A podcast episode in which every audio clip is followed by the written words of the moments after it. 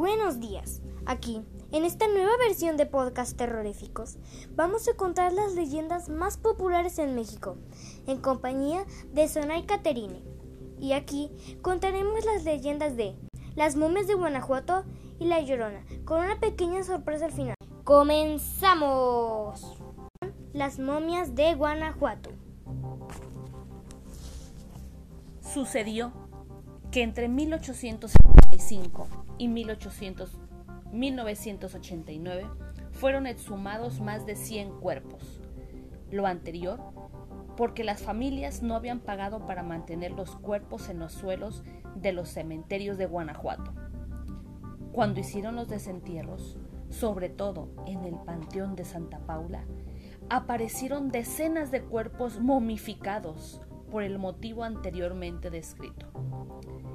Sin embargo, muchas de las momias parecen llevar un halo de dramatismo en el rostro, lo que ha llevado a la creación de leyendas en torno a este macabro, macabro hecho, que se conserva en el Museo Popular de las Momias de Guanajuato.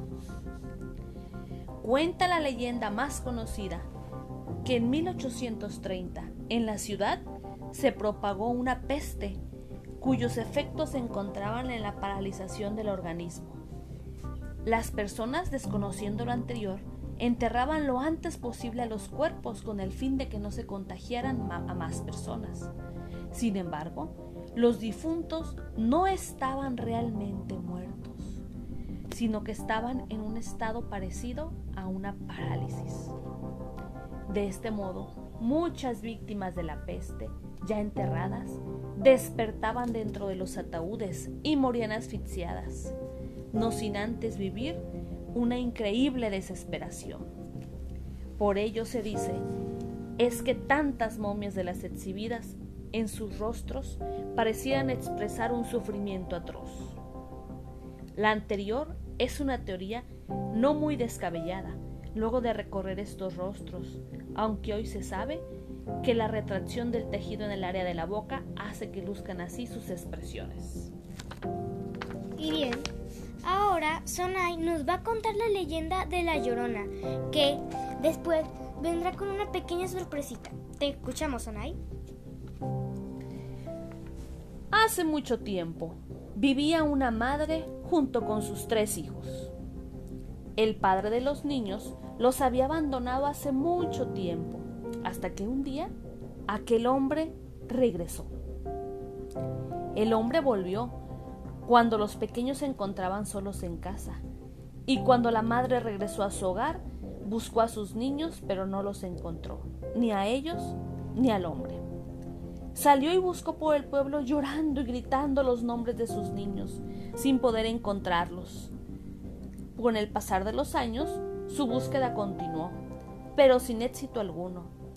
Y tras tanto esfuerzo, la mujer falleció de tristeza. Desde entonces, su espíritu errante vaga todas las noches buscando a sus hijos, llorando y lamentando por los alrededores de los pueblos. Y ahora viene la nueva versión de La Llorona, hecha por mí. Hace mucho tiempo, una mujer vivía con su marido y sus hijos. Esa mujer era muy amable y atenta con sus hijos, y el hombre era todo lo contrario. Era flojo, terco y enojón. Todos le decían a la mujer que lo abandonara, pero no les hacía caso. Un día, la mujer fue al mercado en busca de frutas y verduras, y el hombre se quedó solo con sus hijos.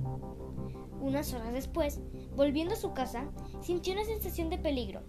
Eran sus hijos. La mujer soltó la bolsa y salió corriendo. Al llegar a, su casa, estaba vacía. No había ni rastros ni del esposo ni de sus hijos. Al instante, como lo comprendió. Su esposo se había llevado a sus hijos. Desesperada, fue a buscarlos y, entre tanto llanto y dolor, murió. Cuando llegó al cielo, la muerte le propuso un trato. Ella podría seguir buscando a sus hijos, a pesar de estar muerta, pero ella se tendrá que llevar a las almas de cualquier persona que viera. Y así nació La Llorona. Un año después, vio que la chimenea de su casa estaba prendida. Fue a echar un vistazo Cuando vio que lo que había dentro, una lágrima bajó por su mejilla. Eran sus hijos. Al verlos corrió a abrazarlos y ellos la abrazaron a ella. Y, como era tanta su felicidad, revivió y su trato con la muerte se rompió. Y ahora, la muerte vaga por las calles gritando, ¡Ay, llorona! ¿Dónde estás? Y entre llanto y llanto, este cuento ha acabado. Espero que les haya gustado esta nueva versión de, de La Llorona y este podcast terrorífico. Nos vemos luego. Adiós. Adiós.